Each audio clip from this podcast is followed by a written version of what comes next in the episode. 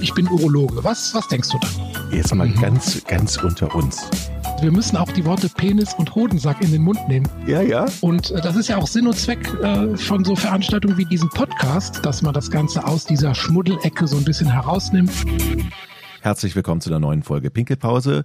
Der liebe Chris, der war mal wieder unterwegs und war diesmal zu Gast im Esanum Podcast von Dr. Markus Mau und dort sprechen die beiden Mediziner um Weiterbildung. Auch das müssen Ärzte natürlich machen. Sie müssen sich fortbilden. Es geht um Weiterbildung und vor allen Dingen, wie abhängig ist eigentlich die ärztliche Weiterbildung von der Pharmaindustrie? Und gibt es da auch vielleicht mehr Wege für Transparenz und weniger Einflussnahme? Es geht da nicht um Pharma-Bashing, sondern es geht darum, konstruktive Wege für unabhängigere Weiterbildungsangebote zu finden. Also reinhören, jetzt geht's los.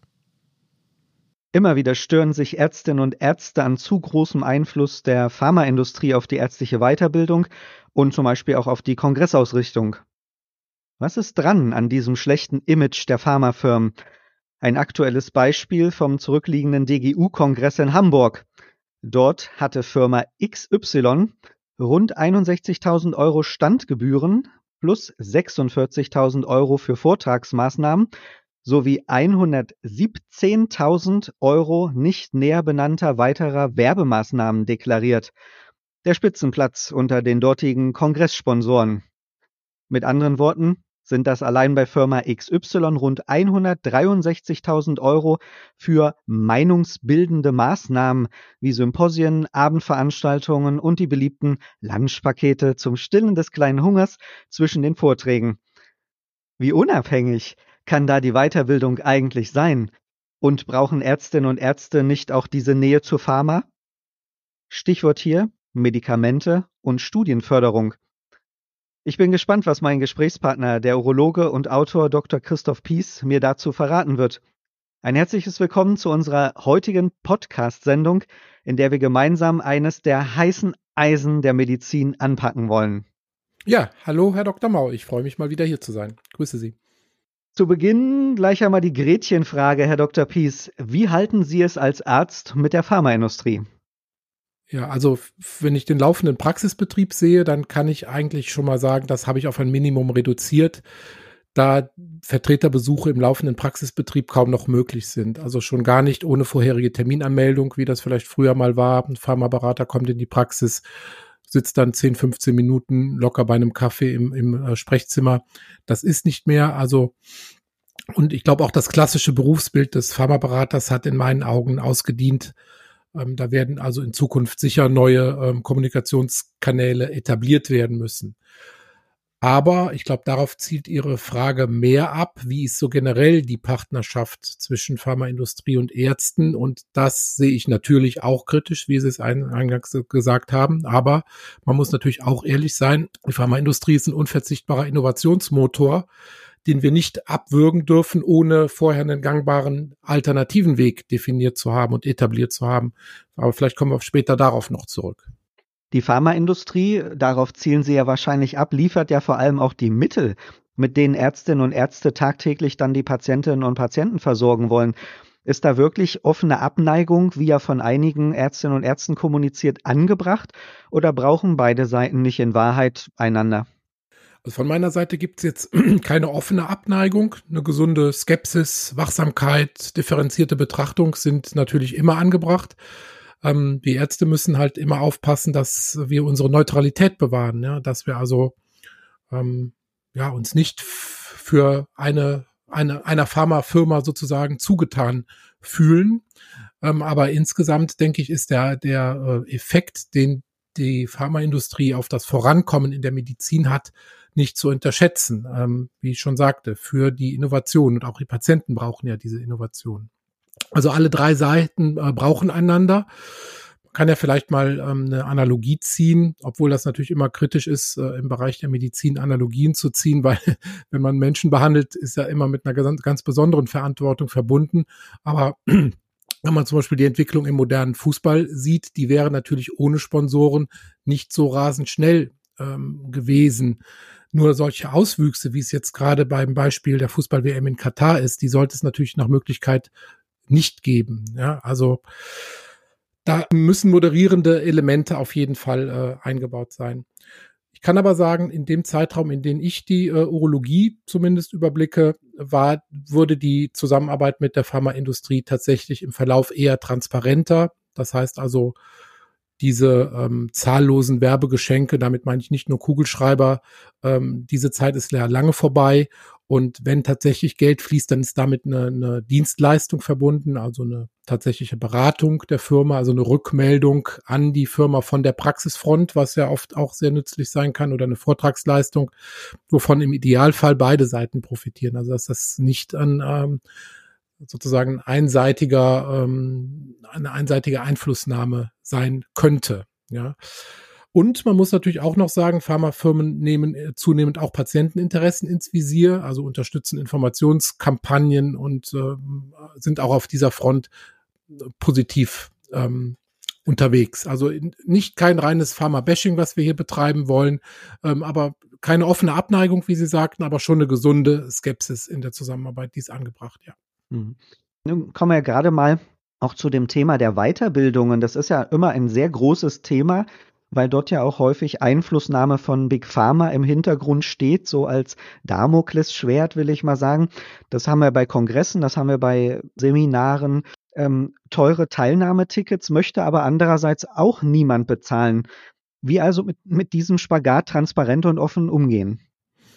Ja, das ist ein riesengroßes Problem. Das ist auch aktuell, glaube ich, gar nicht lösbar. Ähm, kann ja mal zum Beispiel hm, sagen, wenn man jetzt zum amerikanischen Urologenkongress fahren wollte, ähm, müsste man dafür circa, also eine knappe Woche äh, die Praxis zumachen. Da hat man also schon mal den Verdienstausfall. Hinzu kommen dann Flug und Hotel und Kongressgebühr, ich habe mal nachgeschaut, sind momentan 1300 Dollar. Also man kommt also insgesamt locker über 10.000 ähm, Euro, die man da ausgeben muss. Dann ist natürlich die Hürde, das selbst in Angriff zu nehmen, sehr hoch. Es geht also kaum ohne Sponsoren an der Front. Das ist natürlich sehr, sehr schade. Ähm, ja, wenn man die andere Seite betrachtet, ähm, große Fortbildungen werden oft durch ein, ein Konglomerat von vielen Firmen mitfinanziert die, deren Name und die Sponsorensumme, wie sie eben sagte, auch transparent angegeben werden und auch einsehbar sind mittlerweile. Und zum Glück neutralisieren sich oft die Interessen der Sponsoren gegenseitig. Man nimmt also wahr, dass diese Fortbildung in der Form nur durch massive Unterstützung der Pharmaindustrie möglich ist, aber man verknüpft dann nicht diese Fortbildung konkret mit einem Produkt. Das heißt also, ähm, ja, durch diese neue Transparenz, die man da versucht einzuführen, gibt es da schon auch hier eine positive Entwicklung. Man kann jetzt anführen, on Online-Teilnahmen bieten immer eine sehr gute Möglichkeit. Das sehe ich auch so. Aber was wir auch gelernt haben jetzt beim Urologenkongress oder ich war gestern auf der Medica, Präsenzveranstaltungen sind tatsächlich äh, für das Netzwerken auch mit Kollegen nicht zu ersetzen. Also das, denke ich, wird auch in Zukunft seinen Stellenwert haben müssen. Aber man muss es immer wieder überprüfen und neu definieren, so wie es äh, lange Zeit lief. Die, die Einladung zum großen internationalen Kongress, die ist eher die Ausnahme geworden.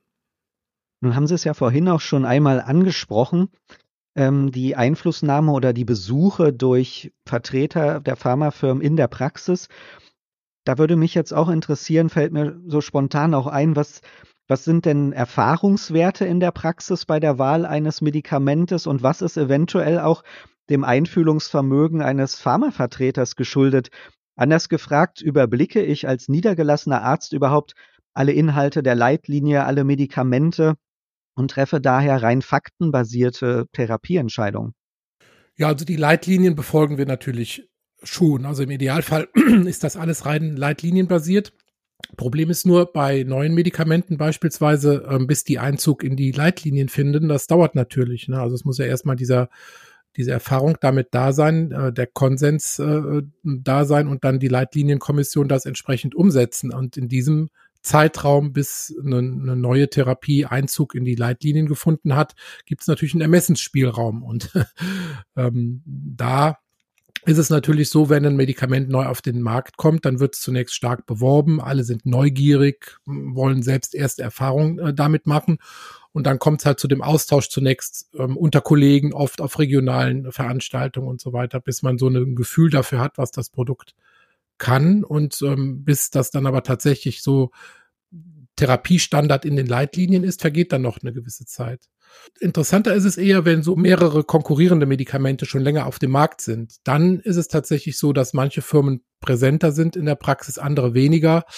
Ähm, das mag einen Einfluss haben, aber langfristig setzt sich immer die Qualität durch, immer die, die Erfahrung mit dem Medikament in der konkreten Therapie.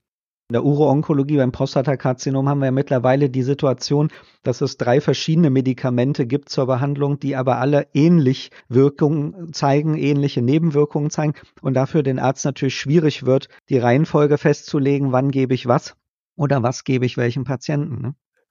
Richtig, genau das meinte ich gerade mit dem, wenn es mehrere konkurrierende Medikamente äh, gibt und dann hört man oft, sagen wir mal, auf die Therapiesequenz die Meinungsbildner vorgeben, bevor es dann in den Leitlinien Einzug findet. Und ähm, da muss man natürlich die Neutralität dieser Meinungsbildner hinterfragen. Aber ja, das sind die, die äh, wunden Punkte, die wir hier benennen müssen, ne? ganz klar.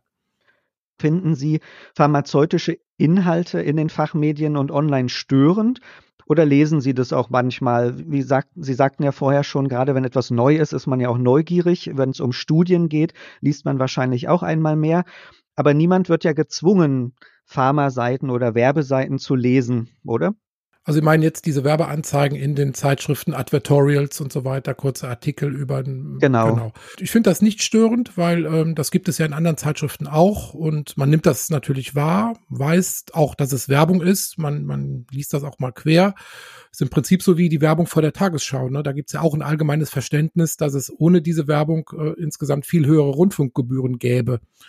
Und ähm, so ist das ja im Prinzip in jedem Lebensbereich, ne? nur dass das natürlich in der Medizin besonders kritisch äh, beobachtet wird.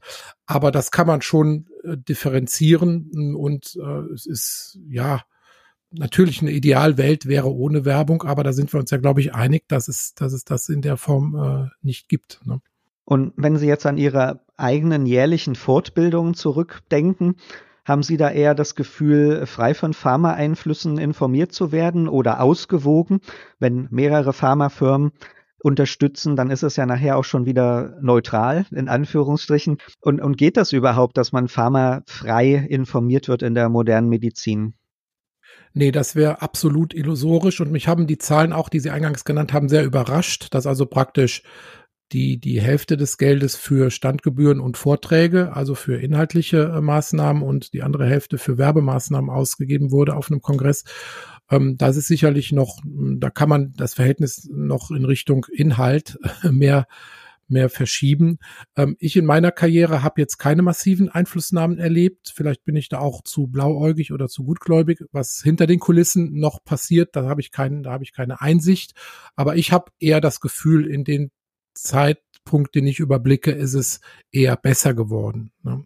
Das liegt aber sicher auch an der Einführung des Transparenzkodex. Also das heißt, Unternehmen verpflichten sich einmal jährlich ihre sämtlichen Leistungen an Ärzte, äh, andere Angehörige der Fachkreise und medizinische ähm, Organisationen offenzulegen.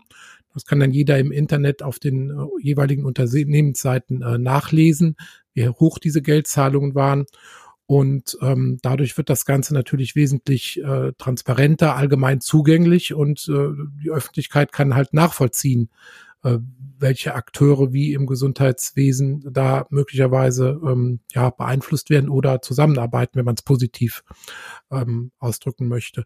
Und das kann man vielleicht auch betonen. Es gibt keine andere Branche in Deutschland, die sich dieser Selbstverpflichtung äh, sozusagen äh, da unterzogen hat. Also da gab es offenbar von, von innen heraus ein Bedürfnis, äh, dieses Thema ähm, anzusprechen und da für eine Besserung zu sorgen. Und mein Gefühl ist tatsächlich, seit Einführung des Transparenzkodex gab es da ähm, eine Besserung.